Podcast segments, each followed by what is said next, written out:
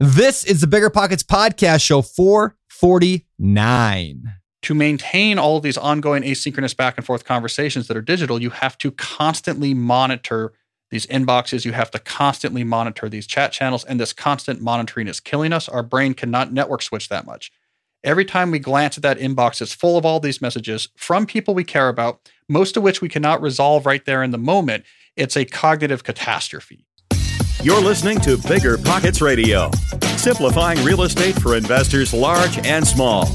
If you're here looking to learn about real estate investing without all the hype, you're in the right place.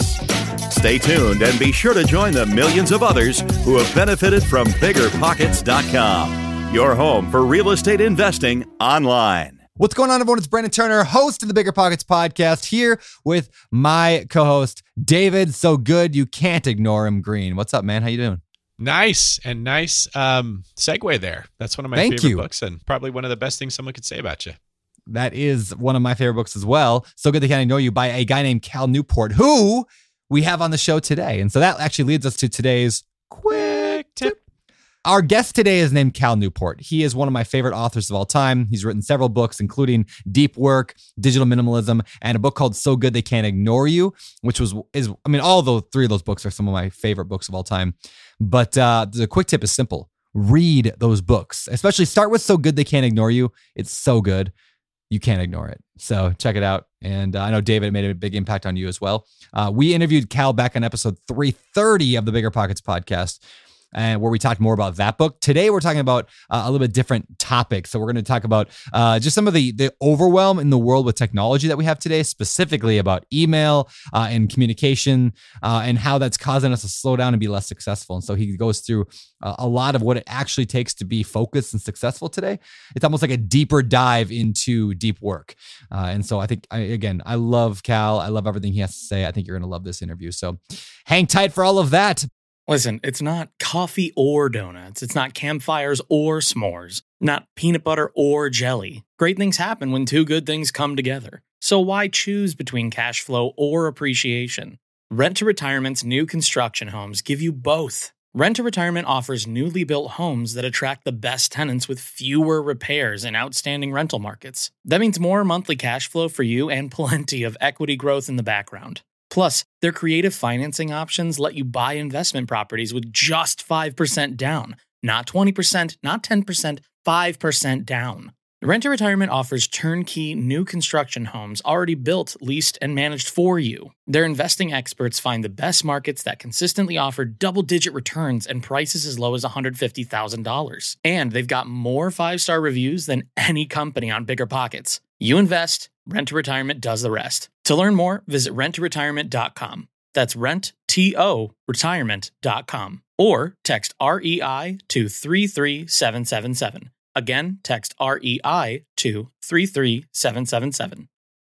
Calling all property owners and operators. Are you managing a multifamily property and looking to elevate your residents' living experience? Introducing Quantum Fiber Internet, your go-to choice for speedy internet your residents will love. The process is as seamless as Quantum Fiber service. Starting at just $50 a month, your residents can enjoy fast, reliable internet that will make them love where they live even more. Connect with your local fiber representative today. Learn more at q.com/go big.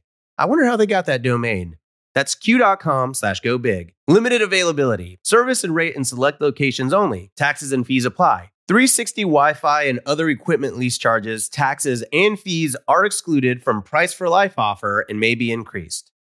Every lender loves to talk about how easy it is to get a mortgage. Then, when it's time to fund your next deal, they ask for your full financials, your blood type, your mother's famous spaghetti recipe, and a map to the fountain of youth. Sound familiar? You got all that handy, right? Why not switch to a lender who actually makes qualifying for a loan easy? A lender like Host Financial. Host Financial takes the tedious tax returns, endless W-2s, and time-consuming financial requests out of the picture. Their light doc and common sense underwriting guidelines mean frictionless transactions every time. You'll even be able to use the actual or projected income of the short-term or long-term rental you're looking to purchase or pull equity out of. That's what lending built for investors looks like. So take the next step and grow your portfolio faster. Visit hostfinancial.com to request a quote in as fast as 60 seconds, which is faster than this ad. If not, it's pretty close. That's host, H-O-S-T, financial.com. Again, that's host, H-O-S-T, financial.com.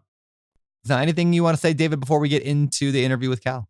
I think Cal is probably one of my favorite guests that we've ever had. He's brilliant. And you got to listen closely to what he's saying because he sort of just says it so matter-of-factly. It's very easy to just be like, oh, that's the case. But it's incredibly smart. It's very well researched. Cal is the person who's sort of, in my mind, one of the front runners of being successful and productive, just not wasting your time. So one of my favorite points that he makes is he's basically saying what you and I say, like what you did with the lapse funnel: leads, analyze, pursue, success. You isolated the things that matter most in becoming successful. It's getting leads, it's analyzing them, and then pursuing them. It's really just three things you're doing to become a real estate investor. And all the other questions people have of what should I do, they center around one of those three things.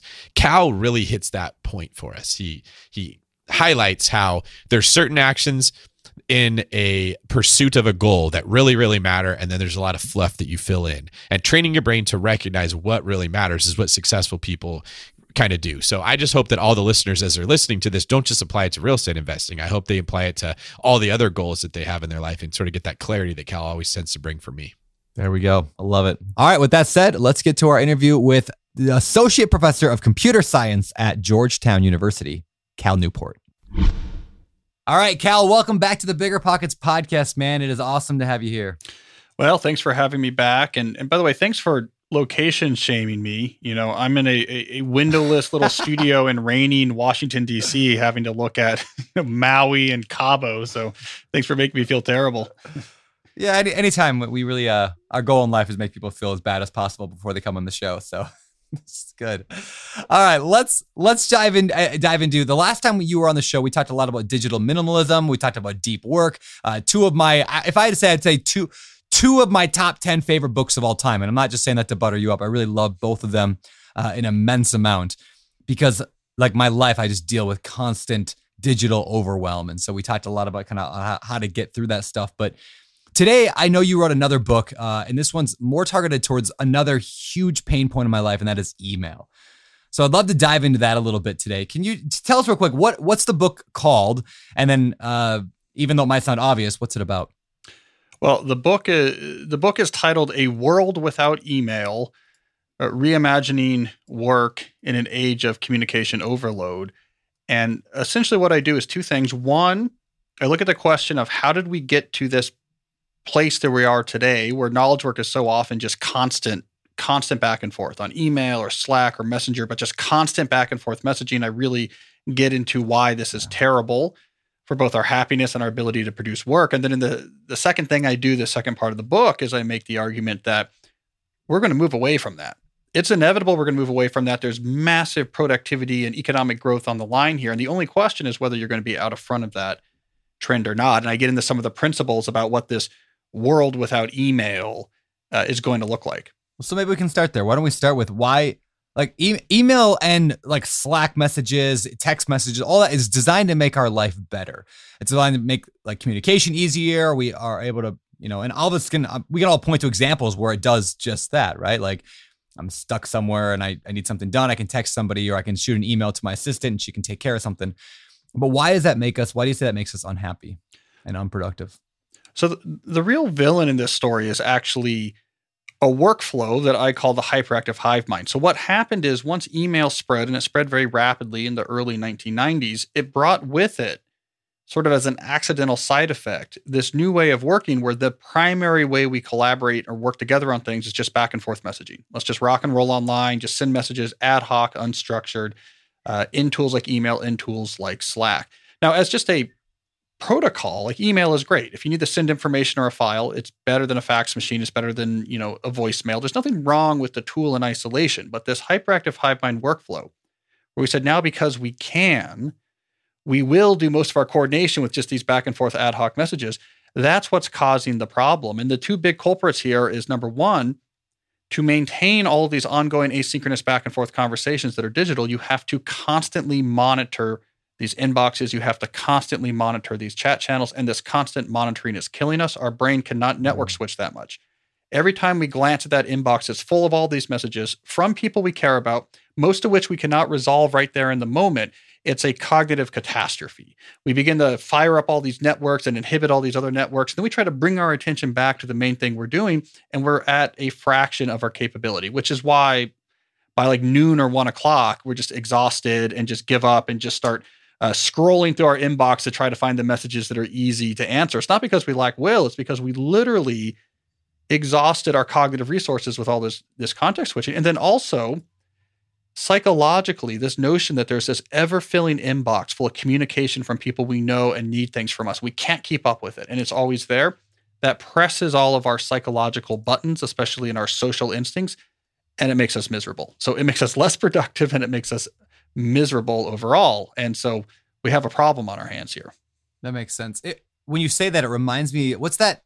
I'm going to butcher the name. It's like the Zerminsky effect or something like that. It was based on that, like, I don't know, psychologists who saw the waiter would remember everything, right? When they're at like this is like back 100 years ago, whatever. They would remember all the customers' meals, but the second that customer left, paid their bill and left, they would forget everything, right? Because our minds like keep stuff until we're finished with it, right? And that's kind of the idea here is like, because there's so much that's unfinished, whether it's in our inbox or all these text messages, every one of those is staying in our head and just wearing us down, like a computer just losing our RAM. Is that kind of the idea there?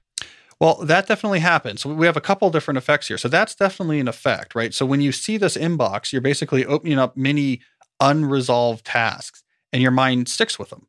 And we all have this sensation that's really weird if you think about it in the abstract, but we're all used to writing and responding to emails in our head, you know, when we're like bored or in the shower or something like this, because our mind is held on to, look, people need us. We have to answer them.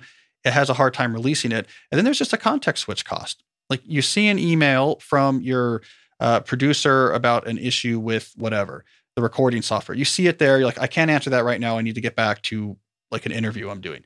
There's a part of your mind that started switching over to all of the semantic networks that are related to your production software and your producer and what's going on. And halfway through that, you wrench your attention back to the main thing you're doing. And now you have this jumbled mismatch of networks that are fired up and inhibited. You're trying to switch. We can look at this in the neuroscience literature. They can actually show you exactly what's happening. But the point is we can't do that well. And so we're in this constant brain fog because of all this constant checking. That makes sense.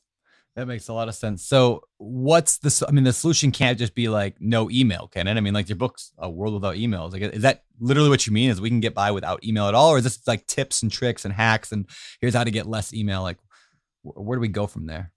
Yeah, well, it's neither of those things, actually. So the real title of the book should be, A World Without the Hyperactive Hive Mind Workflow. It's a little bit less sexy, I guess. But what I'm arguing for is this workflow where we just figure things out on the fly with digital messaging. Like, it makes complete sense if there's two of you, right? Because this is the way that we naturally coordinate. It just doesn't scale. It doesn't scale when you have, 6 team members and 7 clients and 9 vendors and, it doesn't scale, right? And so what we need to do is when we realize this is the problem is the hyperactive hive mind. The problem is that unscheduled messaging is the main way we handle things. The solution is not going to be in your inbox itself. It's not going to be tips about batching. It's not going to be turning off notifications. It's not going to be autoresponders or better norms about response times or anything like this. You actually have to go and look at, here are the underlying processes that make up all the things I do in my work.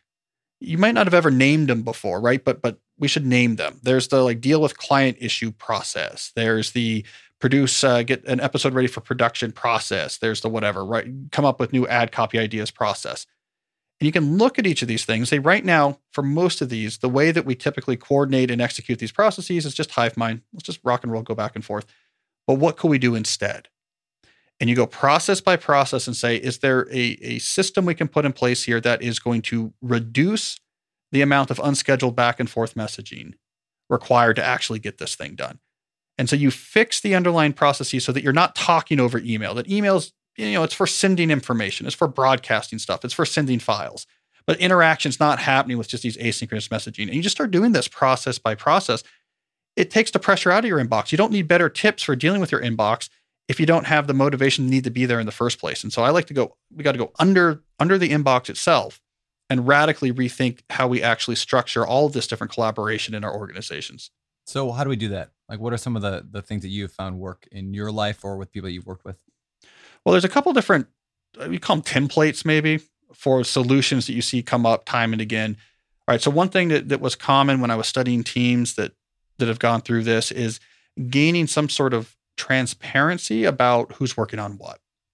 So when you're just doing the hive mind, okay, it's just all spread over our inboxes, right? Like, yeah, I emailed you about this. You emailed me about this. I'll just I'll check with you with a Slack message.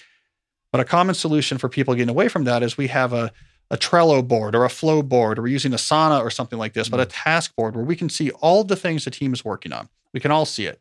We can see the status of all the things we're working on. All the information related to the things we're working on is right there, like maybe attached to these virtual cards.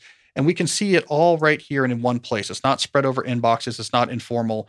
We're all on the same page. And these tools are often coupled with some notion of like a regular, short, highly structured status meeting. All right, let's look at the board. What'd you do yesterday? What are you working on today? What do you need?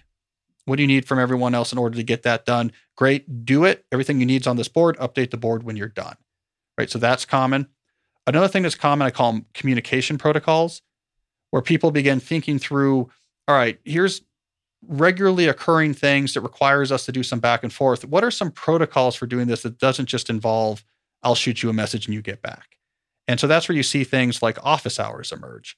You know, twice a week during this time, always available. My door's open, Zoom is on, my phone, my ringer's on, grab me if you need me. And all throughout the week, anytime something pops up or someone kind of needs you, where it could generate and spawn a back and forth email exchange, like, yeah, just grab me in my office hours, I'll be there, right? So these type of protocols are also common. So there's a bunch of different templates we see, and the right answer depends on the type of business you're in. But this is the kind of the flavor of things you see that they might be a little bit more work, a little bit less flexible, but really reduce the interaction that happens in email, reduce the interaction that happens on Slack. And that's where all the wins are found. That's, I love the way you phrased that. And I love that you brought up Asana, because this is what my company, my real estate company, we're called Open Door Capital. And we originally were all based on email. Like everything was send an email to this person, send an email to that person. Everything was back and forth. And it's so easy for things to get lost and jumbled, which is where we moved over to Asana. And now, like, I don't do anything in my inbox. I didn't even realize this, other than the Asana messages that come in my inbox, which I honestly just delete everyone. I don't even open them. Like, everything we have is run through Asana, which is our project management. We just manage our workflow. All the leads that come in on our properties, they go in Asana. Everything gets filtered through that way. And so it's much different than just relying on somebody waiting for an email to come through. Now, we still do the occasional email where usually it's like, hey, somebody sent me an email, I forward it to my team. And then first thing they usually do is they throw it in Asana just to get it out of email, because email is where things tend to die in my business. I'm curious, David, in your life, have you found the same thing? I know, like, as a real estate agent, email, like, you have CRMs, you have tools for that, right? To manage your business. Like, how does that work for you guys? I have so much flying through my head listening to Cal talk right now that I'm trying to make sense of as we're going through this. I know the one thing I'm thinking about is that we typically say, I don't have time. And I've realized I almost always have time. I can figure out a way to make it more efficient. But what I don't have is energy. I do 100% run out of, like, the mental stamina of wanting to do this thing. And for me, it's when my phone, like, feels like it weighs 500 pounds. Just one more freaking phone call or email, and I'm like, I'm going to scream. It's what Cal's talking about. I'm trying to figure out how this works. What I do in our world is exactly what Cal is saying, is I don't look at, like, what's in front of me. I say, what do I have to do to accomplish the task? So, like, to put a person in contract, we have to get a client to feel comfortable writing an offer that's going to win. Now, there's a bunch of things that have to happen, and if you focus on those things, you find that you become much more efficient. So we've used systems like email and CRMs as sort of like a choke point, where you have all this stuff flying around in the world that wants to get done, and you want to get it in one centralized location. But I've put a person in charge of monitoring that choke point, who actually has to make judgment calls on what should be done, who should do it. And then we focus on being effective. That's the only way I've been able to manage the mortgage company, the real estate company, the books we're writing, the podcast, like, pretty much everything that goes on. I'm curious what Cal's advice would be for, like, how we're doing this and if we're on the right path. Yeah. Well, first of all, what both of you are doing is fantastic. Like, what you are working on is basically the vision of a world without email that I'm trying to actually solidify with underlying principles and science in this book. Is, you're thinking about the actual collaboration has to happen, the actual interactions that have to happen, the actual executions, and asking what's the best way to do this given the reality of the human brain. Like, just because you could, everything you guys have just mentioned, you could just do, as you said, just rock and rolling. Like, let's just go for it. It could happen in email, but you just don't have the cognitive capacity. So like what David was talking about, that's the third template that's common when you look at people getting away from the hive mind, which is this automatic process template. Whereas, okay, here's something that's repeatable. It's this step followed by this step followed by this step. So if we have to get a competitive offer together, there's like whatever, I don't know how it works. There's three things that happens. We have to get the right comps. There's a conversation we have to have with the client. Then there's a lot of logistical steps. So we have to gather this information to put into the contract, right? If you know there's something that happens again and again, this comes up a lot too of like, okay, we're going to figure out how to get from 1 to 2 to 3 to 4 to 5 in a way that minimizes as much unscheduled messaging as possible. And so there you go. There's like the assistant pulls this information and schedules the comp meeting. There's a template for the meeting that prepares the client. That information goes into the system that then gets filled into this. And then your Adobe whatever with the e-signature thing gets put together. You know, I don't know the details, but you can imagine there's this process. This follows this, follows this. The thing that unifies everything you both are doing, and I think is the key idea for someone else who wants to just get started with this, is that the poison here is this unscheduled back and forth messaging. The degree to which you're going to send something, then someone will send something back, and then you'll send it back to them, they'll send it back. Again, you can do about 2 or 3 of those conversations in an inbox fine. You get to 30 and you're hosed. And I think that's a really key point, because often people are thinking like, well, wait, I want to like minimize friction in the moment, or I want to minimize complexity, or I want to minimize the time I have to spend. So if something takes more time up front, I don't want to do it. None of those are the right metrics. It's the back and forth. How much back and forth do I have to do? Each additional unscheduled message I'm going to have to wait for and respond to, you want to think about it like they're turning up the current on the electrode that is, you know, in an inopportune part on your body. Like each extra message is making things all the more like, oh my God, this is worse. Like you should have that same fear of that. That is the thing we're minimizing. And look, I have hundreds of pages of science that says this stuff is terrible. It's the back and forth. Let me just wait till they email me. I'll email them back. That is what is killing us more than anything else. So I'm very impressed. Both of you are great case studies, essentially. Well, thank you. That's a goal in life. Be a good case study for one of your books. Seriously. You know where I see this, Cal? I'll have agents on my team that are responding to emails from the other agent on a deal we're never going to get. And they're going back and forth and they're like working till 10:30 at night. They say working. And then I'm like, well, what were you doing? I was talking to this agent. You mean that house that's getting 20 offers and we're not even close and we've already told our client we're not going to get it. You're still answering. There's this belief that like you have to engage in it, that you're wrong if you don't, or that if the other person's feelings get hurt, that you're at fault. And I think that's what leads to that. And I see people spun out, burned out. They constantly say, I'm so busy, I'm overwhelmed. And I'm like, you sold 4 houses last year. How on earth did that happen? And I think what you're talking about is exactly what leads to that. Yeah, I think that's exactly right. I think there's this equivalency of busyness to productivity. That's this killer. I think one of the reasons why you often see these innovations in small businesses where there's like a clear entrepreneurial leader is because if you're a clear entrepreneurial leader of like a real estate company or something like this, you're really focused probably on results. Like what works, what doesn't, this isn't working, let's move. It's why most of my case studies in this book are relatively small companies with entrepreneurial leaders who are willing to move with it. It's very common, especially when you move to big organizations. A, that type of think is harder.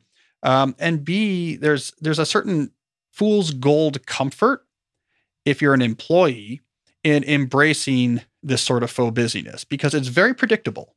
It's very, I get it. If I'm just doing a lot of email, I feel like I'm busy. I'm demonstrating that I'm busy. I understand it. I know how it's very easy to do too. I mean, I'm just on here doing stuff. I never really have to think that hard. And there's some comfort in that. Like, I know what it means to do well, but if you run a company, like, I don't care how I feel. Busyness means nothing. No one pays me to be busy. House sales matter. Like, that's all that matters. So if this is not moving houses, I'm not going to be able to make payroll or something like this. And I say it's a fool's gold because what happens is when you fall into this trap of like, I'm busy and at least I know what's going on, you're not producing. And you don't produce long enough, no matter how quickly you're responding to emails, like eventually that trapdoor is going to open because where's the actual numbers? Where are you actually producing? That's a really good point. I think in real estate investing as well, there's all these things like people when they're trying to buy rental properties, trying to buy their first duplex, trying to whatever that thing is. There's so many ways to be, I don't know what the word is. Yeah, busy. There's so many ways to be busy with things. You're trying to do stuff, but none of it actually matters. Have you found any, I guess, in your research or your study, like how does somebody really hone in on that? Like to know like what are the vital tasks that actually have to get done that I'm not just busy, but I'm doing the most important things. Do you have any suggestions for people trying to figure that out? Well, like a hack that works pretty well here is actually use your email inbox to help you figure out what are my processes. And then we can do this trio. So what you do is you're like, I'm going to, for one day, every email I answer, I'm going to ask, okay, actually what underlying process is this email pushing forward? You know, and name it, write it down, right? Every email that you answer. And those are going to list out like, okay, these are all of the processes that I'm actually involved with. This has to do with bidding. This has to do with whatever, right? And that's a good way to actually see, here's the things where I'm actually doing lots of interaction on. Then triage, right? So before you jump to the step of like, now let me try to optimize all these processes, to the degree that you're able, and if you're like an entrepreneur or something like this, a solopreneur, especially if you work by yourself and you have a lot of autonomy, be radical. Like, what are the things here, Pareto principle-wise, that are really moving the needle, right? Great. Everything else let's get rid of or drastically minimize it. Even if there's little bits of value here and there's little bit of opportunities you'll move. Like, I don't care about little bits of opportunities. If this is going to double my house sales, let's do that, right? So you triage. Yeah. And then once you triage, like, you just have to have this conversation, work it out. Like, how do I execute this process? How do I get into information, coordinate with the people I need to coordinate with, and produce the desired outcome for this process? If you haven't named it or thought about it before, the answer is almost certainly the hyperactive hive mind. So like that's going to be the answer. See it and know it and own it. And then go through each of these, and you can do one at a time, but say, what can I do now to get rid of the hive mind? And again, be willing to be radical, be willing to spend money, right? I mean, be willing to say, I'm hiring someone. I can consolidate these three things with one full-time person. I'm going to buy this software, whatever, and we're going to put in this workflow process. Be willing to be radical there and write down definitively, this is how we do this. This is how we do that. All the time trying to minimize how many unscheduled back and forth messages have to happen for this process to execute. You know, Cal, where we saw this was when COVID changed what was considered the norm. The SOPs all changed. So in the real estate world of being an agent, it was always expected. You have to go to a house, you give a presentation, you look at the house, you get the agreement signed. That was just what everybody did. And then COVID comes and you can't go to the house anymore. And I didn't have a hard time adapting to this at all. It's like, listen, guys, all we need is a piece of paper that says we have the right to sell this house. How we get there is completely up to us. It is, yes, very easy to go to their house and meet them. It builds comfort. It builds rapport. But we can do that on Zoom. We can do that on a phone call. We can do other things to set up that trust that we need to get to this point. And I feel like the people that did exactly what you're saying, that adapted and adjusted, and they didn't just say, well, status quo is you have to do this, were the ones that came out on top. And that went for the world of real estate investing and everything else. I mean, I don't know if this book could have come out at a better time, because we're all now trying to rapidly transition and say, like, what I used to do doesn't work anymore. And how do I get on board with the way that is going to work? We're definitely seeing that, because two things happened with the forced remote transition that happened during the pandemic. One, anyone using the hyperactive hive mind found it got more hyperactive, right? When you push everyone remote suddenly, the amount of messaging that goes back and forth, if that's how you normally coordinate things, just exploded. So it made the pain point higher. But two, it exposed people to this idea of, oh, we can radically change things and it's okay. So like you said with the real estate showings, this is happening all over the industry. It's like, oh, I guess we don't have to have an in-person meeting for this. I guess we don't have to have an editor do this, right? I guess we can work from all over the country and it does actually function. So it puts you in the mindset of we can do different things. At the same time that the pain point of what we're doing right now gets larger and larger. So I think it's a huge opportunity right now to make these moves. As long as everything else is being changed, before we just go back and re-ossify into the ways before, well, everyone is open to doing things differently. Now is the time to say, forget busyness. That's nothing. Forget the hive mind. I don't care about flexibility. How do we actually, what do we do? How do we do it? What do we do? How do we do it? Let's optimize. And it's a mindset, by the way, that created massive wealth in the industrial sector. The entire essentially wealth on which the developed world was built was this 50x increase in productivity that happened in the 20th century in industrial manufacturing, because they began to obsess about how do we actually build things? What's the right way to do it? Is there a better way? Let's really think through, you know, what's the best way to build a car? I mean, there's a better way to build a car. Maybe we should have, you know, a lot of innovation. We haven't even started that thinking for the most part at a large scale in knowledge work. So the potential here is massive. And I think now is the perfect time to do it. How does this apply to meetings? Like, if you try to get more away from the email and more into these more process driven, or however you want to phrase that, does that just mean we have more meetings, or could that lead to less meetings? How do you view meetings in all this? Yeah, so there's a double-edged sword with meetings, right? So the positive edge of that sword is that real-time communication is incredibly more efficient than asynchronous communication. And I go deeply into this in the book, but essentially, especially if there's voice involved, because there's a whole other information channel here than if it's just linguistic, just text. So me and you talking with 5 minutes can do the equivalent of 25 emails. 25 emails that are going to be sent back and forth over a week. Each email, which is going to require 10 times we check, waiting for it to come in. So that's 250 disruptive email checks avoided, right? So that's the positive side of it. If we can just talk and work things out, we can do things very quickly. The negative side of meetings is that there's a plague in organizations right now of what I call productivity by proxy. You basically say, I know we got to make, this is important. Like there's a project or a milestone. I don't really trust myself to, you know, get this on a list and make a plan for it and execute. The thing I do trust myself to do, though, is if there's a meeting on my calendar, I'll go. Yes. So here's what we'll do. We'll set up a meeting, or we'll set up a recurring meeting. Now I don't have to worry about it. It's off my mind because, hey, when I get to that day, I'll see there's a meeting. And I always attend meetings because I look at my calendar. It's the one productivity thing I do. And therefore, I feel good that progress will be made. And you multiply that by 6 or 7 projects, and now all you're ever doing is being in meetings. Once you take this process-centric approach, however, here's what happens. Once we're thinking in general, like, how do we execute this thing that happens all the time? If you think that through, you're not going to need 3 hours of meetings a week where, hey, let's just, what's going on with this? How's it going? Because once you start having real systems in place, you're not going to use meetings as a proxy for productivity. Now, you are going to have probably real-time interaction, but it's going to be structured. It's going to be fast.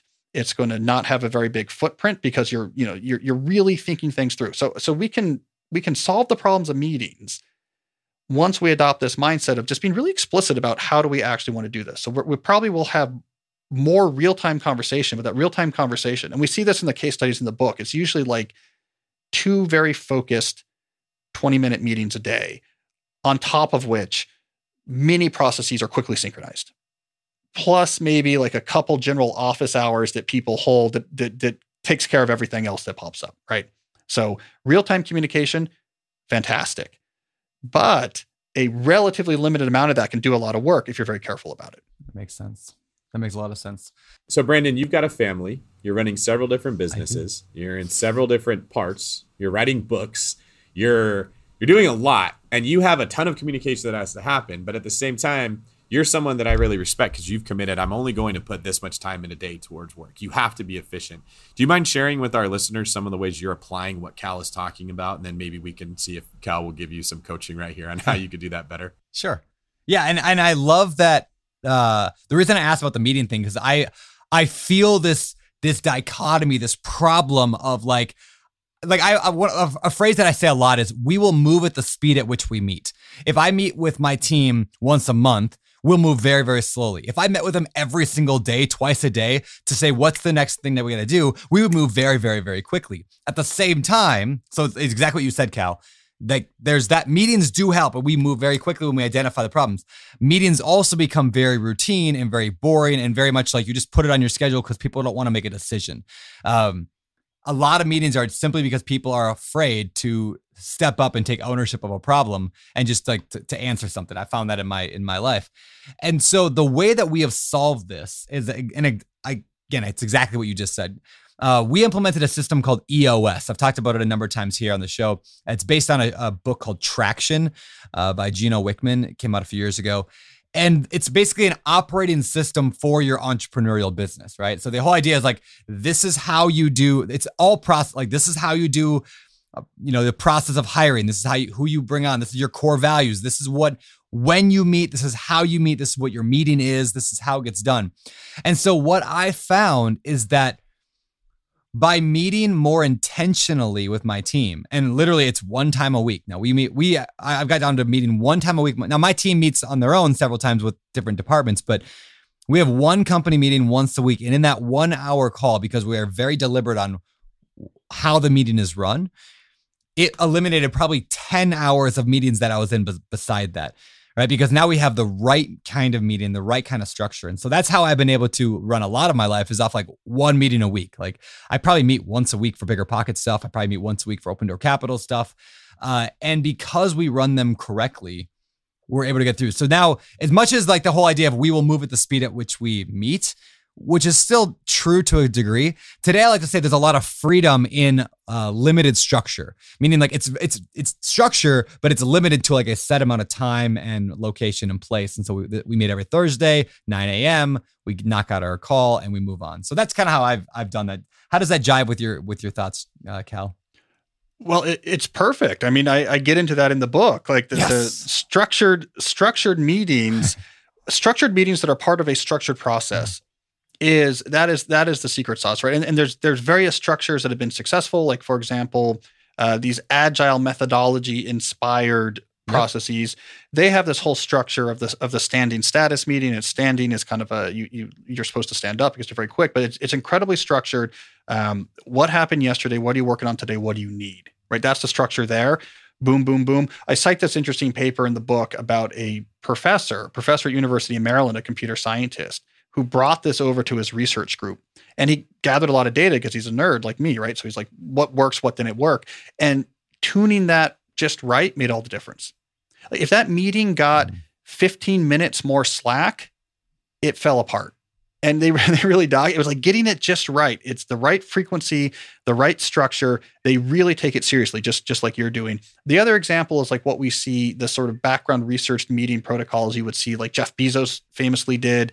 In the book, I talk about George Marshall, who was in charge of all the U.S. armed forces during the World War II, who finished work by 5 every day, by the way. He did this as well, which is like, okay, if you're going to meet with me, here's how it's going to happen. You're going to have completely thought through what's going on. You're going to have prepared an understanding of, okay, here's the issue and how we're going to solve the issue. You're going to have a very clear, like, okay, this is the question I have or where I need your input. And if you weren't completely prepared, Marshall was going to kick you out of there. Bezos actually made you put this in writing. You had to submit it to him in writing in advance of this meeting. Everything explained. Here's the background. Here's the point of the meeting. Here's the decision point we can't make without input. Here's the thing. Here's the actual input we need to make this decision. And if that didn't pass muster, he wasn't walking into the room, right? And so that's another way of structuring meetings. But structure is everything with meetings. And you don't have structure until you're thinking in terms of processes, which is why I love more generally the EOS idea, which I get into. Traction's a great book. I get into Sam Carpenter. Michael Gerber talks about this in the E-Myth. Yep. All of these, this idea comes up again and again in entrepreneurial circles, and I'm trying to push it in the broader circles, including like your own life as an employee. It's incredibly systems focused. And I think people get nervous about this sometimes, right? Because they think knowledge work is creative. We got to have autonomy. We can't take this, writing computer code and make it into a assembly line. And this is really true. And my big point is we have to separate execution from all the workflows that surround the work that's executed. We can give knowledge workers lots of autonomy on how you write the computer code, how you come up with the whatever ad copy. Great, that's creative work, you're skilled. Yep. This is what makes knowledge work satisfying. But everything that surrounds it, like how we figure out what ads we're working on, how we get approval, how we move the assets around, we better believe that we're going to systematize and process, that 6 ways to Sunday.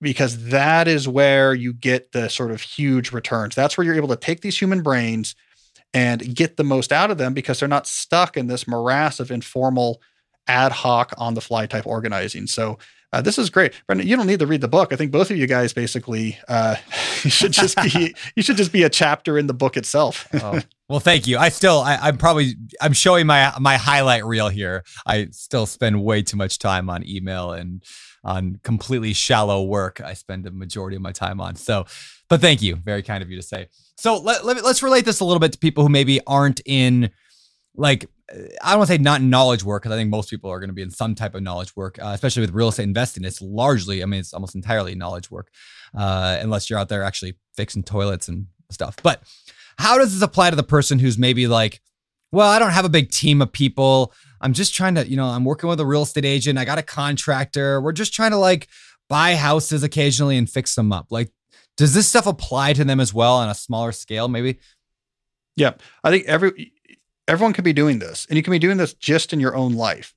And you know, one of the places this comes up is when you talk about employees at big companies, for example, where their boss is not on board, right? They're not Cal Newport fans. You know, it's like, no, answer my email, right?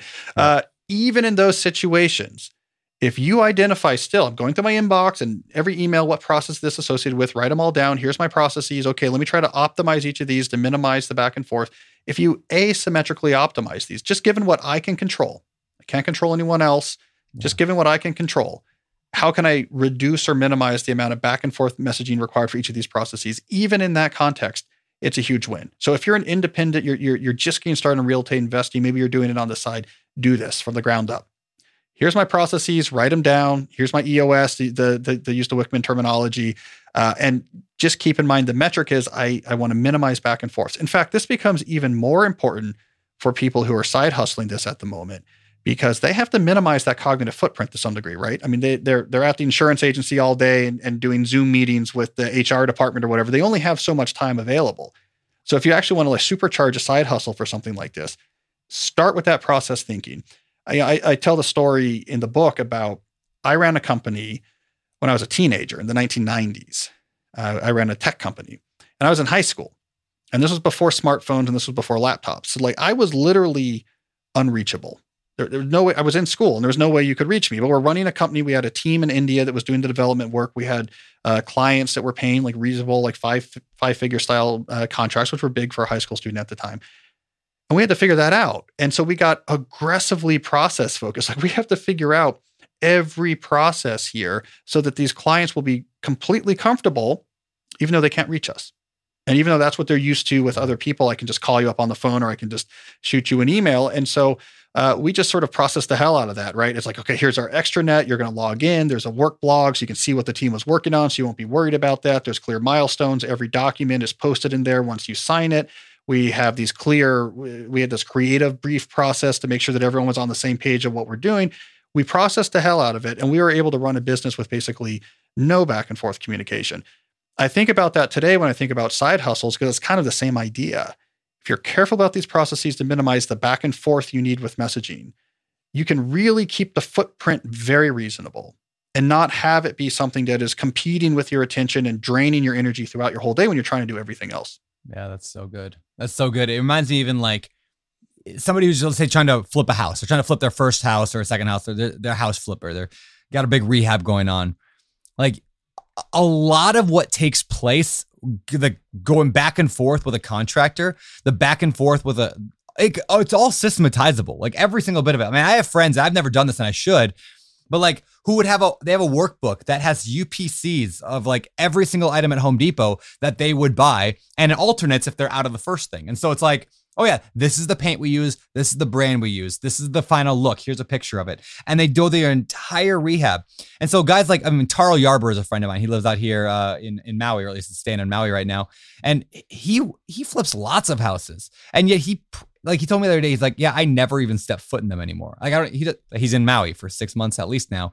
He doesn't walk through the flips that he's doing. Why? Because it's all systematized and processed. And again, it could be a person on their own, their very first thing, but just thinking that way, which is why this interview is so important, is once our minds start going that way of what are these processes that we can build, everything just becomes easier. Because at the end of the day, I love to say that almost everything that we think we're making like a judgment call on, like in our heads, like, should I, you know, whatever, it doesn't matter. Should I date that person? Should I paint that building blue or red?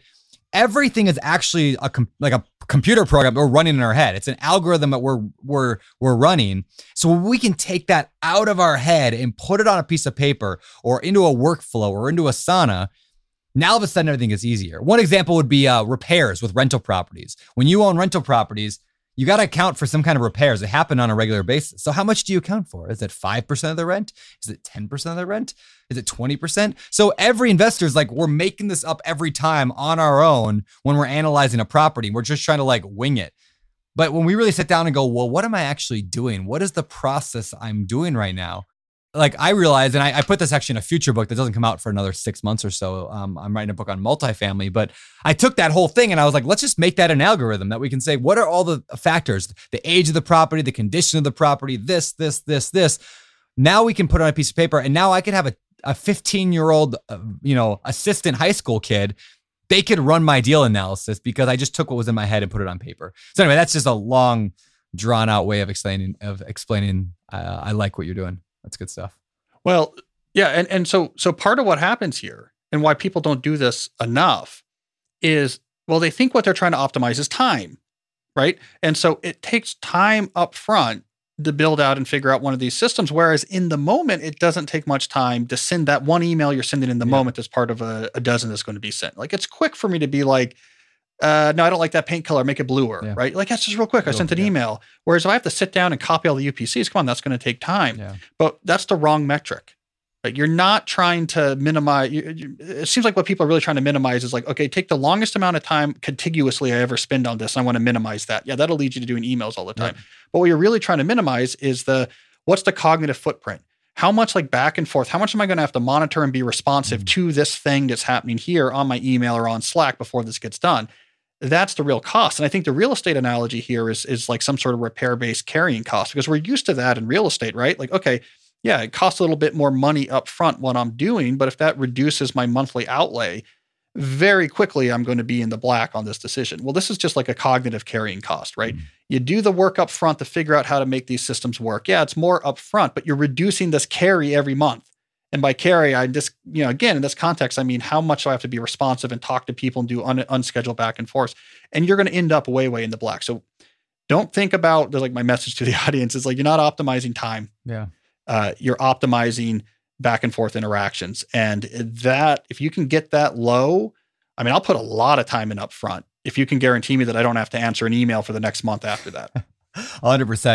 Remember when you had to pay to get a lead's phone number? It was like the dark ages, until Deal Machine made skip tracing a thing of the past. Now, with your Deal Machine plan, you'll get unlimited access to phone numbers and contact information for no extra cost. That's right. Get high quality, reliable information trusted by leading financial institutions, all fully compliant with the federal Do Not Call list. Explore over 150 data points, including age, gender, marital status, occupation, and a ton more. Trust me, this is the data you need for off-market deals. With new filters, people flags, and color-coded phone numbers, lead management just got a ton easier. Ready to step up your investing game? Sign up for a Deal Machine plan today and gain immediate access to this unlimited treasure trove of contact information and phone numbers. Just head to DealMachine.com/BP. Transform your lead generation and deal-making strategies with Deal Machine. Sign up today and start exploring the unlimited possibilities at DealMachine.com/BP.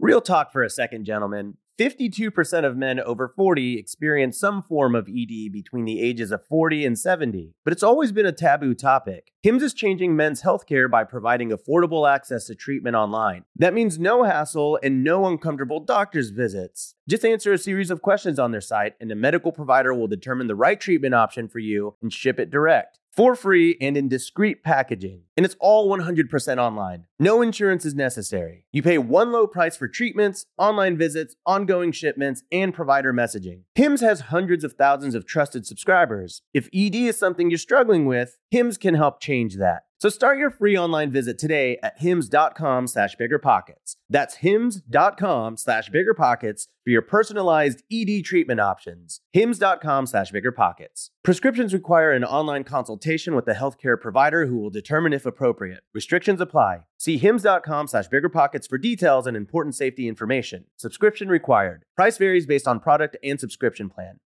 You're trying to close on your next rental, so why is your insurance company dragging its feet? With long lead times and never-ending paper forms, it's no wonder it takes forever to finally get a policy. Modern investors deserve better. They deserve Steadily.com. At Steadily.com, you'll get fast, affordable landlord insurance available online 24/7 in just a few clicks. You can even get next-day coverage, which takes just minutes, by the way, to obtain. And you can do it all from your phone. Steadily was founded by landlords who created insurance products tailored to the unique needs of this industry. It's their sole focus, and that's why landlords nationwide consistently rate them 4.8 out of 5 stars. So whether you've got a single family, short-term, or multifamily portfolio, Steadily.com can secure the best coverage at the best price to protect your properties. Discover how Steadily can save you both time and money on your rental property insurance. Visit Steadily.com for a commitment-free quote tailored to your needs today.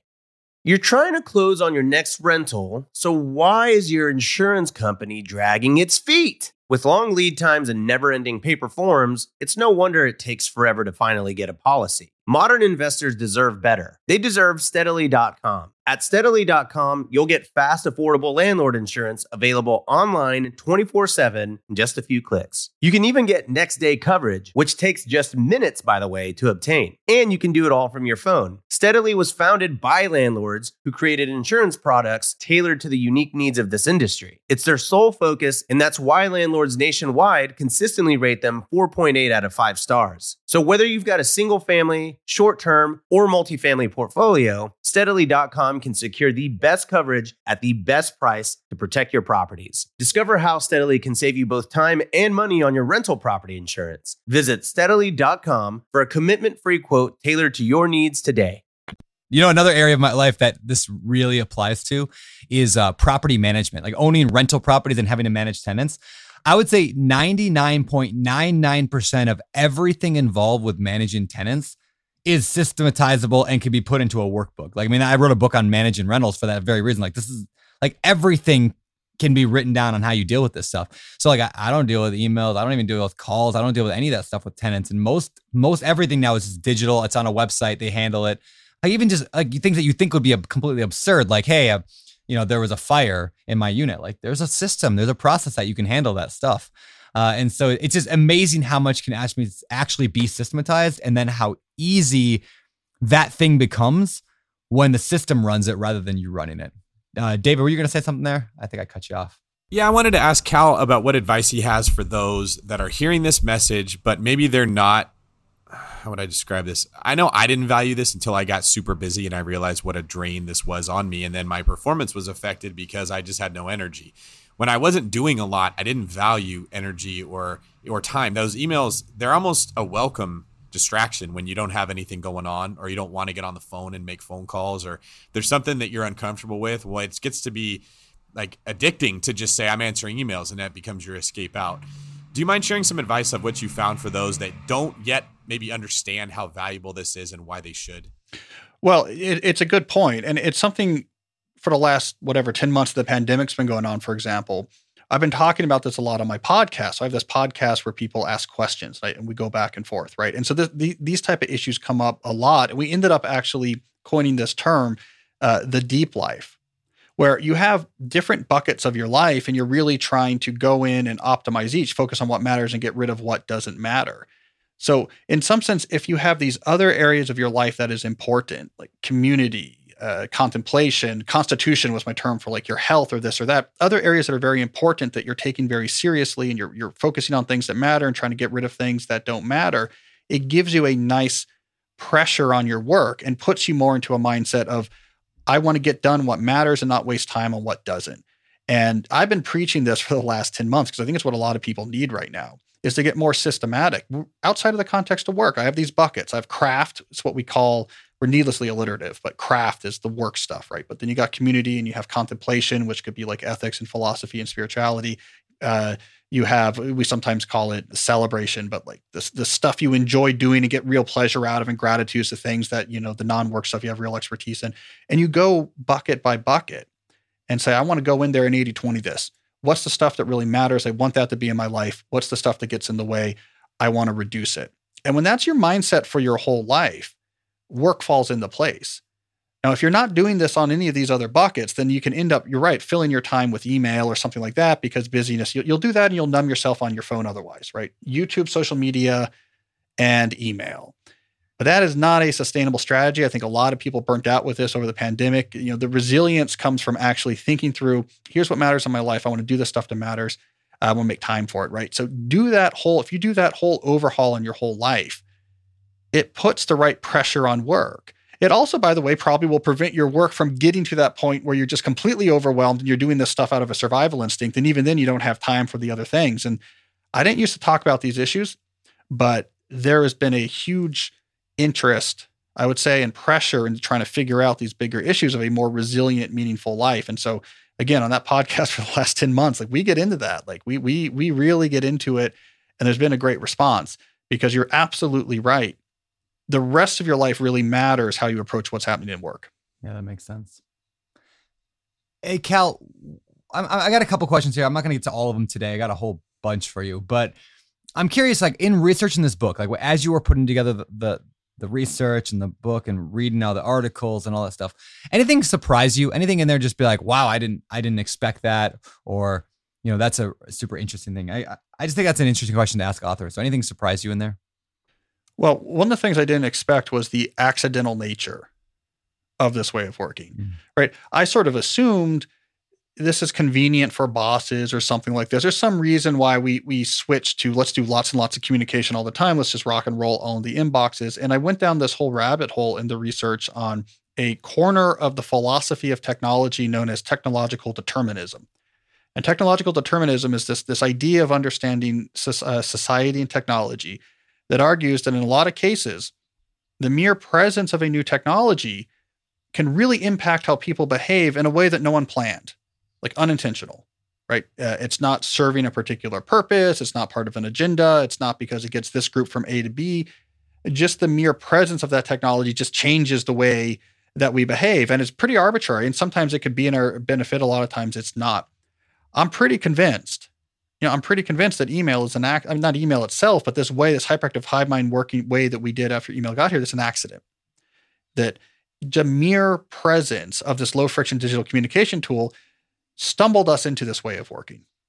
And then once we're in there, we're stuck because we have this focus on autonomy and knowledge work. That was the second surprise. I wrote a whole New Yorker article on this recently. One guy, Peter Drucker, basically coined the term knowledge work in the 1950s and spent the next 50 years convincing everyone autonomy. Objectives matter, but don't tell anyone else how to work. And so that was also really interesting. So we accidentally fell into this way of working. And because of one guy's influence, we were convinced it's not my business to tell my employees how they should work. It's not my business to think about what's the best way to organize. That's up to the individual. They should buy a productivity book if they want to be more organized. And so we got stuck. I had no idea either of those things were true until I got started. No idea that this was an accident. No idea that we're stuck because of one person convinced us that we shouldn't really monkey around with how work actually happens in organizations. And so those were two very surprising, very fascinating threads that I ended up pulling pretty hard. That makes sense. All right, a couple more questions. Number one, key challenges. What did you face when writing this? Anything just like either as an author or from the information? Well, it took me a long time to write this book. I started writing this book immediately after Deep Work came out because I really wanted to understand why is it so hard to do deep work, right? And it wasn't nearly as casual as I made out in that book, Deep Work, which is like, well, whatever, we have too much email, we'll fix it once we realize focus is important. It's like, nope, it is a huge, deep problem. It's the way we organize all of our work, So I had to work on the book for a long time. I put it on pause, wrote Digital Minimalism, came back to keep working on it, right? Because to me, it was such an epic topic and people were so far from it, right? It wasn't like everyone was about to have this idea that I didn't feel any particular urgency. So to pull together all these threads was a real challenge, right? I mean, I get into the whole history of how email spreads. I'm deep into New York Times archives, trying to trace every use of the word email through the year the 1980s to try to figure out how it spread. I had to figure out all about the philosophy of technology and technological determinism. I had to talk to all these researchers about what happens in our brain when you're constantly context shifting and why that happens. I got really deep into the psychology of why we get really anxious about email. And that led me to studying hunter-gatherer groups in Africa that they put sensors on to try to understand the role of interaction, one-on-one interaction and its evolutionary fitness and why, therefore, an overflowing inbox, why that stresses us out. I had to go deep on understanding the Industrial Revolution and how that happened, and then pulling all these. I mean, it was a challenge I haven't had before in a book. The amount of completely diverse fields that had to come together to really understand this is how we got here. This is why it's bad.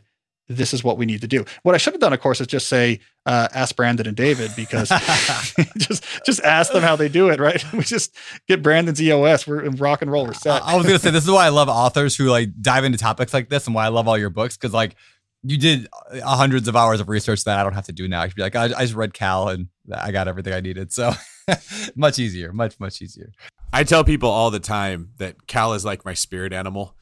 When I read So Good They Can't Ignore You, I just wanted to I was on an airplane. I want to get up and scream like, yes, this is what the world needs. Like there's this pain that so many people are in that they can't get what they want and they believe it's hopeless and they believe everything is set against them and they come up with all these elaborate explanations for why they're not happy. And it's so simple. Like you're just not that good. And the good news is you haven't even tried yet to be good. Okay. Like if you just gave the smallest effort at being better at what you did, you would find out it's really not that far away from where you're trying to go. And just to highlight like what Cal is talking about, how this applies to us as real estate investors. When I wrote Long Distance Real Estate Investing, many people said, this is crazy. You can't buy a house without seeing it. I heard this constantly. It's the number one objection is this is reckless. David is telling people to buy a house they've never seen. And I would have to come back and say, what do you know about what you're looking at? Okay. Like when I pop open the hood of my car, when it breaks down and you get outside and you open it up, none of us know what we're actually trying to see there. No. Nobody does, right? We're not mechanics unless something's like visibly smoking. I probably don't even know what that thing is. A mechanic is the one that has to look at it. When you're buying a house, the home inspector needs to review it and tell you, and you need to let them interpret what they're doing. You don't have to be there. And then with BRRRR, this whole idea that you got to pay your down payment when you buy the house, that you can't buy it, fix it up, and then finance it was like revolutionary thinking to so many people that had said, this is the way we do it. But to those of us that were in it, it was sort of common sense. We looked at it like, well, why are we doing that? That's dumb. You're going to put all the money down, then you're going to fix it up, and then you're going to rent it out, and you're going to leave $80,000 in this house. But what Cal is like the front runner of challenging this ineffective way of thinking that's just follow the leader. Just get in front of the lemming in front of me and just go where they're going. Email comes in. I have to answer it. A person has a question, I have to reply, meetings there, I have to show up. On our team, we make sure before you come to a meeting, I know what the thing is that you have to get answers for that only I can answer. You cannot come and ask a question that you could have asked somebody else before you even came to the meeting. And to me, that was kind of common sense. Let's make this as efficient as we can. But everyone else just shows up and they wait for someone to tell them what to do. So for those that will embrace this, even if you think this doesn't apply to where you're at right now, just like start conditioning your mind to look at everything. Like, why do I have to do it that way? It will open up doors that can literally change your life in such amazing ways. It's why Brandon's in Hawaii and it's why I'm in Cabo. And well, Cal, you have like a white background behind you. You can't really see where you are, but I'm sure you get to go cool places when you want to go there. I used to be able to, but yeah, but you're absolutely right though. Yeah. But David, you're absolutely right. Right. I mean, go back to first principles. Like that's my whole thing is I go back to first principles. If there's a pain point, I go back to first principles. Why couldn't we do deep work? Everyone had an answer, but everyone's answer is just, I don't know, here's a thing that's annoying me, or it fits some agenda I have, or it's just internally consistent. It was all so superficial. It was all such a posturing at a high level. And I said, okay, maybe let's go back to first principles. When did email first get invented? What were the first companies to use it? What did it look like in 1990 versus today? Why did it change? And doing that in almost every aspect of your life, I think is a good way of summarizing my work. I think is really important. Here's like a twist on that. This is a very Cal Newportian twist. If you want to do more of this type of original thinking to figure out from first principles, like how do I do this better, that better? I honestly think excessive social media use, and of course I was going to bring it back here, has some sort of negative influence there, because when you check in on like social media interaction, it's a whole different ball game that's more about like, what team am I on and what's going to get approved of by what I say? And it's just a completely different way of thinking that I think is counter to first principle thinking, which in business, for example, is going to be very important. So I think the fact that I don't use social media helps me think about things as diverse as, career trajectory or email or how to run a company, because it gets you out of this mindset of what's important is like demonstrating the right allegiance or getting the right applause for what you pointed out. And I don't care about any of that because I'm not on any of those things. I just sit silently for 5 years with stacks of books and annoy researchers, So, of course I'm going to bring it back to like maybe use less social media and your business somehow will be more successful. I don't know how that quite works, but I always bring it back there somehow. Especially Clubhouse. Yeah, yeah, everyone's on that. Clubhouse is the perfect example of a waste of time, because why am I doing it? Because everyone's doing it. Well, how does that help me? And then you just hear crickets. Yeah. All right. So I was actually going to ask you, Cal, about if your your lack of social media has changed. I remember that surprised me and a lot of people last time you were on the show is you didn't have social media and you're not a, you know, not a social media addict like the rest of us. And now you have a podcast though. And so I feel like part of me says, well, now he's got a podcast. He obviously needs social media to promote a podcast, right? Like, I mean, it, part of your life, I feel like would dictate you have social media, but you still don't. And so has that changed? Have you been tempted to do that because that might help your podcast? Or is that just a limiting belief that you need to have a big social media to try to grow a podcast? Look, if I used social media, probably in the short term, I could get more podcast listeners. I mean, I don't quite know how that works. I actually don't either. I don't know if that actually helps. But. Yeah, I mean, I don't know. I don't know how it works. I mean, I don't know what a Clubhouse is. I don't know what a TikTok is. I'm sure if I was Clubhousing a TikTok, I mean, maybe it would get me more podcast listeners. But in the long run, I would stop doing the types of things would make people want to listen to my podcast in the first place. So I don't know. I'm sure I'm leaving book sales on the table. I'm sure I'm leaving podcast subscribers because I'm not, doing those things. But I don't know that I care. I mean, I don't know. I want to do interesting things. I want to have big ideas, write interesting ideas. I started the podcast during the pandemic because I wasn't doing speaking and I sort of missed interacting with people about my work. And so the podcast was a way. It's all interactive. It's like a Dave Ramsey show, right? There's like callers that call in, right? And like, here's my problem and I'm overwhelmed by email or my life is, I feel like I have no meaning. And I do my Dave Ramsey impression and give advice. I just wanted to talk to people and it's better than I deserve. Better than I deserve, right? Better than I deserve. Yeah. Doing fine. Better than I deserve. I yell at people about credit cards and, yep. But anyways, I don't know, right? I prefer, I call it the deep life. Like, what are the big things that matter? Let me double down on those, try to get rid of the distractions. Have you seen anyone during this pandemic, by the way, who has said, come out of however many months and be like, I'll tell you the one thing I did love during this pandemic was being on social media, definitely being on Twitter and finding out the ways in which, the virus was sneaking in on my food and is going to infect me. All bad news. Right. Yeah. No one's happy about being on Twitter. No one's happy about spending a lot of time on YouTube during the pandemic. So like, I don't know. It's probably helped me in that way. I can draw a complete correlation to my happiness level in a given week and the number of hours I spend on my phone or social media. I mean, it is a direct correlation and I know that, and I still struggle with it. And then there's always new social media apps being brought out all the time. The big one, like you mentioned, with Clubhouse. Clubhouse is basically you just get on there and you talk with people like you're on a stage. Think of a panel at a conference. If you're at a conference, there's a panelist, there's 5 panelists on stage and there's 100 people listening. That's Clubhouse, just so digital, right? You just talk.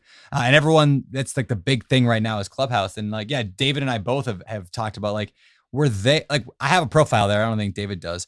I'm not sure it benefits me, which goes back to like deep work and digital minimalism is this idea of like, instead of just saying, hey, that's a new technology, let's adopt it. It's asking the question, does this actually get me closer to the things that I want? Like you said, you want to think these big thoughts and you want to write books and you influence people. Does Clubhouse get you there? Probably not. Is Clubhouse going to get David to get more clients as a real estate agent? Probably not.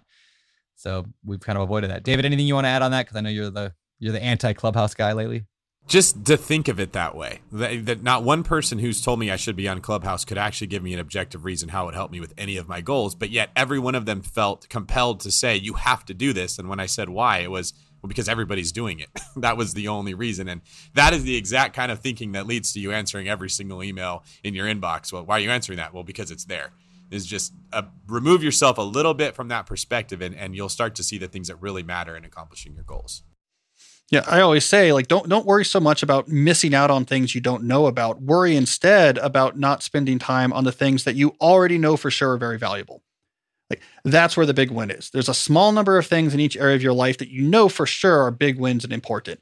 Doubling the time you spend on those is mathematically going to give you a much bigger benefit in your life than taking that same limited time and spreading it over all of these other little unknown things, each of which generates much less value. That's a really, really good way of looking at that. I really like that a lot, Cal. Well, it's a good way to kind of begin wrapping things up here. Now, we are going to go to the last segment of the show here. It is called our Famous Four. All right, the Famous Four. These are the same 4 questions we ask every guest every week. And I know we threw them at you last time, Cal, but the first question has changed since last time you were on the show. So the question is, what is a habit or trait that you're currently trying to develop or improve in your life? Is there anything you're focused on right now trying to improve? A habit or trait that I metric track all the time. I'm a big metric tracking guy. So I'm always I have a collection of metrics that I'm always evolving. And every single day I write down these metrics. I could probably grab my planner right now. So that's always evolving.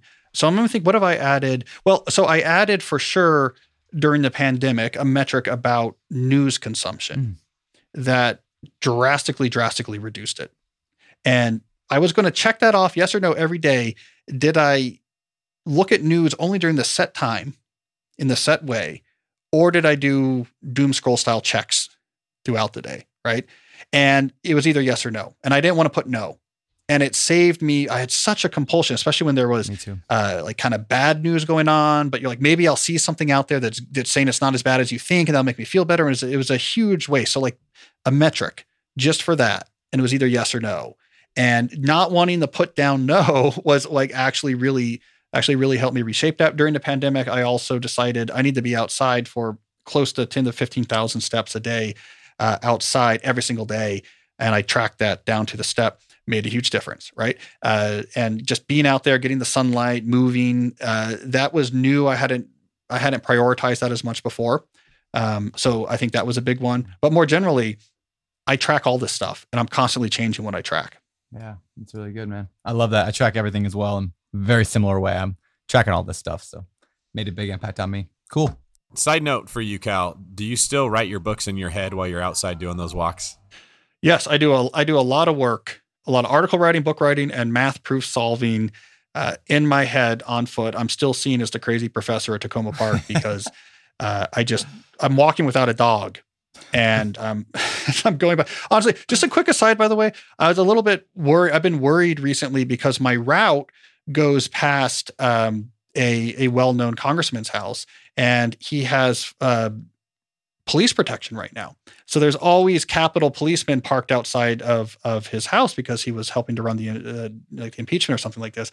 I literally got worried, like, I'm always walking by here because it's a nice road. I'm like, they're going to arrest me at some point. This is going to be it. Is they're going to be like, all right, for sure, you're up to something no good. So I've literally been worried about that. Especially if you're muttering to yourself. Yeah. That's good. Okay, you mentioned a couple of the EOS books. Do you have a favorite business book you can share? Okay, so it's a good question. I have a hard time just with favorites are hard for me because I there's so many different categories. But when it comes to EOS type stuff, I really liked Work the System, this sort of underground self-published book. Sam Carpenter is the writer, and I think it's just right to it. Like, here is how you systematize things and why you need to systematize things. And so, like, in that particular space, I liked it. In time management, it's a tie between Covey and Allen, right? Allen's notion of the psychological impact of tasks, game changer. So Getting Things Done is a crucial book. Covey, however, had this crucial idea of productivity fits within a larger scheme of building a deeper life, and he had his quadrants. And so, like, in the productivity space, those two books are really close to me. I don't know. When I was a little kid, I read this old biography of Bill Gates. The author's name was Maines, M-A-N-E-S. And that completely threw me down a trajectory. I started a business. I went into computer science. And so I can give category favorites. So those are a few. That's great. That's very helpful, actually. I like the way you answered that question. Now people have some stuff they can go pursue. What about some hobbies? You know, I have too many kids. So I have three kids. I don't have a ton of time that I'm not doing family stuff. Even though my work, I'm mainly constrained to 9 to 5. I'm just wrangling kids all the time. And I would say, you know, most of the time I spend when I'm not wrangling kids or working or just trying to keep reasonably in shape is I read all the time. And so reading is probably my main hobby if I had to tag it. I look forward to, by the way, having more time for hobbies. If I can just get these kids a little bit older, I think there'll be a new golden age. So I'm looking forward to learning how to, I don't know, build a canoe or something. I know I'm in the same phase right now. I got like the 4-year-old and a 1-year-old, and I like look at people like David. I'm like, you have so much time in your life. It's amazing. I remember what it was like back then. It was glorious. Someday it'll return to us, Cal. One day. All right. Last question for me. What do you think separates successful? If you had to like really boil it down, What separates successful entrepreneurs from those who give up, fail, or never get started? I think first principles matter, right? So whether you like the answer or not, figuring out this is what moves the needle here, this is what's required here, knowing what moves the needle and being able to then get more of your energy on the things that actually matter, that what seems to distinguish success from not success, right? Also, it helps you navigate properly. You're like, okay, this is what would actually be required if I don't know real estate well, but I could imagine, let's say you're getting down the first principles, you're reading David and Brandon's books, like you're getting down to, you're figuring out how this stuff really works. And you're like, okay, I want to make money in real estate.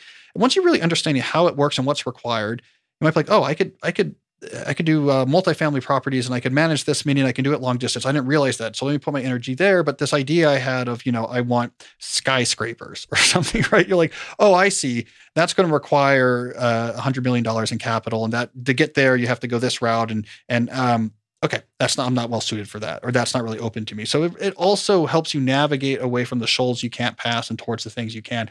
So I think that is key, is getting down to not what you want to matter, not the things that feel like it's kind of hard, but not too hard. Not the glamour stuff. Like, yeah, I want to, do this because it'll be fun, or write my 100 words a day and then I'll be an author type stuff. But get down to like, what would really be required? What works? What energy does it take? What's that path look like? And just get the real story. Yeah. And then once you have the real story, now you can do everything. Phenomenal answer. I really, really, really like that. Well, that said, got to get out of here. David Green, you want to close up shop? Oh, wait, close up shop with the last question. That's exactly what I meant. Where can people find out more about you?